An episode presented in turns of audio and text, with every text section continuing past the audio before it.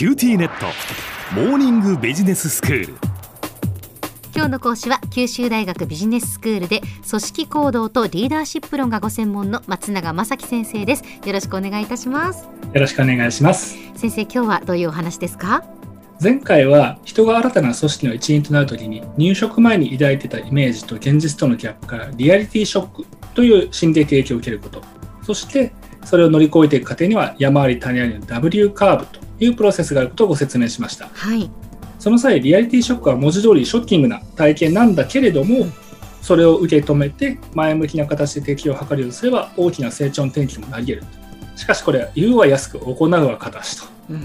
実際には新入社員の側からまずするとですねそもそも自分が何を分かんないのかが分からないわけです。そうなんですよね頑張って適用しようにもですね自分に何が欠けてるのかが分からない。うん。で先輩社員に質問したくても何を聞いていいか分からないし誰に質問するのが適切なのかもはっきりしないと。いう状態になります。何がわからないのかわからなかったら質問しようがないんですよ。そうなんです。ええ。で一方新入社員としてはですね入社早々お荷物として見られたくないという意識も働きますので、うん。なんか分からないことがあっても普通はまず自分で何とかしようとします、はいそのために迎え入れる今度既存社員の側からすると新入社員が困ってるかどうかって実は分かりづらいんですよね。うん。さらに長年その組織で既存社員の方々は仕事をしてますので、うん。自分たちの組織風土の何が特殊なのかももう自覚しにくい。はい。以上の構造が組み合わさるとですねどうなるかというと新入社員としては暗中模索で何していいか何をしちゃいけないかはっきりしない。んだけれどもいちいち細かいことで先輩を煩わせたくないのでひとまず自分だけで仕事をこなそうとする。うんすると既存社員の方は新入社員が困っていることに気づきにくいし何かあったら言ってくるだろうと。あとあまり新人扱いしすぎるのもかえって失礼かもなと。気を使うあまり積極的に声をかけないうん。というお見合い状態に陥ったりします。でこれを打破するには双方の歩み寄りが必要になります。はい。新入社員は自分には組織の重要なプロセスだとか価値観について学ばなければならないことがきっとたくさんあるはずだという前提のもと積極的に周りの人たちに質問をして組織文化の理解に努めるべきです。うん。でこの時ですねそれまで自分が慣れ親しんだ文化当然あります。いわゆる新卒社員であっても大学とかありますええし中途採用ということでは前の勤め先などありますよね、はい。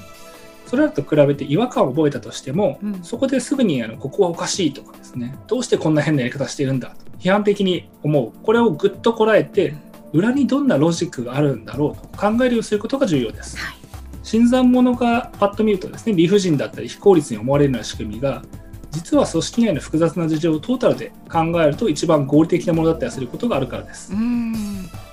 既存社員先輩社員の側がというとまず大前提としてどんなに優秀でそつなく見える新入社員であってもきっと何かしら困っていることサポートしてもらいたいことあるはずだというふうに考えて積極的に声をかけるようにすることが大事です、さらに何か質問あると声をかけた時になんでここではこんなやり方してるんですかというふうに言われてもそれを生意気だとかですね批判的だと捉えないように心がけること。これが大事です。うん。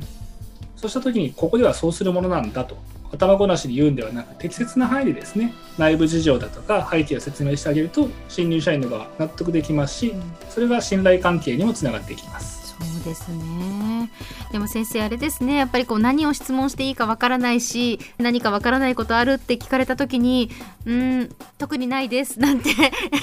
言っちゃうこともあるかななんて思うんですね。で前々回が先生がお話ししてくださいましたけれどもこう最初にやっぱりコミュニケーションを質問をするとかしないとかの前に雑談でもいいからなんかやっぱコミュニケーションを取っていくっていうのはすごい大切ですよ。その中からなんかねあこの会社ってそうなんだって思うような何かエピソードが意外と出てきたりっていうこともありますよね。ありますね。うんその意味でいくと以前お話したようなランチの補助とかそういうのも非常に大事ですし、はい。まあ、やったことがないことをいきなりやるっていうのは大変ですよね。ええええなので例えばランチだとか今おっしゃった雑談なんかをしておくとうん少なくともその人と話したことはあるっていう状態になるじゃないですか。ええええで話したことあるの次のステージでうんちょっと内容を踏み込んだ質問をするとうんいうのが来るはずなので、はい。話したこともないのにいきなり踏み込んだ質問をしろというのはちょっとステージ飛ばしているとも言えます。うんそうですね。そうしたまあ雑談だとかも通して既存社員に助け借りながらですね適用を進み出すと新入社員は適用期と呼ばれる W カーブの新たなステージに入ってきます。適用期に入ると新入社員は仕事のコツを覚えて成果出し始めます。うんそれまで手探り状態で周りについていくことに精一杯だったのが一転して周りを見る余裕も出始めて将来的なキャリアビジョンを描き出すのもこの頃です。さらに適用が進むともはや新入社員と呼ばれるステージではなくなります。ええ。個人としてはまさに充実感がどんどん高まっていって仕事が楽しく感じられる時です。はい。ただし組織としては新入社員だったメンバーが充実期に入る時には注意が必要です。なぜならば充実期に入ったメンバーという自己効力感に溢れてますので成長欲求つまりもっと面白い仕事がしたいとかですねもっと新しいことにチャレンジしていきたいという意欲が高まっていることが多いからなんです。なるほど。まあいいことなんですけれども、その彼女ないし彼の成長に合わせてどんどん仕事の内容だとか責任もグレードアップさせていければ短い期間で目覚ましい成長を遂げることがある一方でええ。いつまでも新人扱いして同じ業務ばっかりやらせるとですね今度は本人がマンネリ感を覚えるようになります。はいすると貴重な社会人としての成長期を自分は無駄にしてしまってるんじゃないかと。危機感募らせて気持ちが組織から離れて転職しようかななんて思っちゃったりすることもあるわけです。うーん。そうなると組織としてはせっかくリアリティショックを乗り越えて戦力として期待を書き始めて矢先にやめられてしまってですね大きなダメージを被ることにもなりかねません。はい。そうならないよう社員一人一人の成長とモチベーションの状態細やかにチェックをして彼女ないし彼らの成長度合いに見合った仕事をアサインしていくことが理想的です。はい。これがうまくいって本人の成長と仕事のレベルアップが噛み合っていくと早晩より充実した職務と責任を担うために新しいポジションに就く。つまり昇進が待ってますね。うーん。でそうすると同じ組織内でもこれまでとは違った立場でこれまでは直接やり取りしてこなかった人たちと新しい職務に取り組むということになりますので新たな W カーブが始まります。はいはいこうしてまあアルファベットの W のようにですね山と谷の時期を交互に繰り返しながら W カーブと呼ばれるプロセスが続いていくものとされています。うーんなるほど。では先生今日のまとめをお願いします。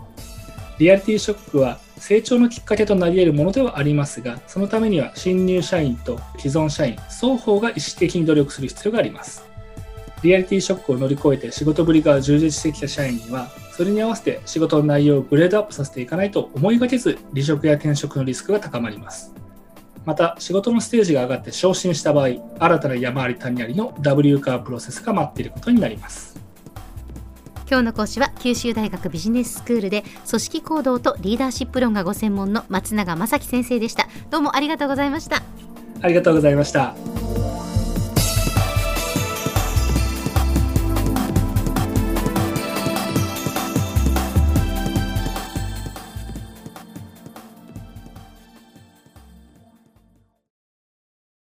ティーネット。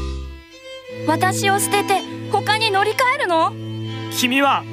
僕には高嶺の花すぎたんだ。それに彼女はありのままの俺をそのまま受け入れてくれるって。今お使いのスマホそのままで。乗り換えるなら QT モバイル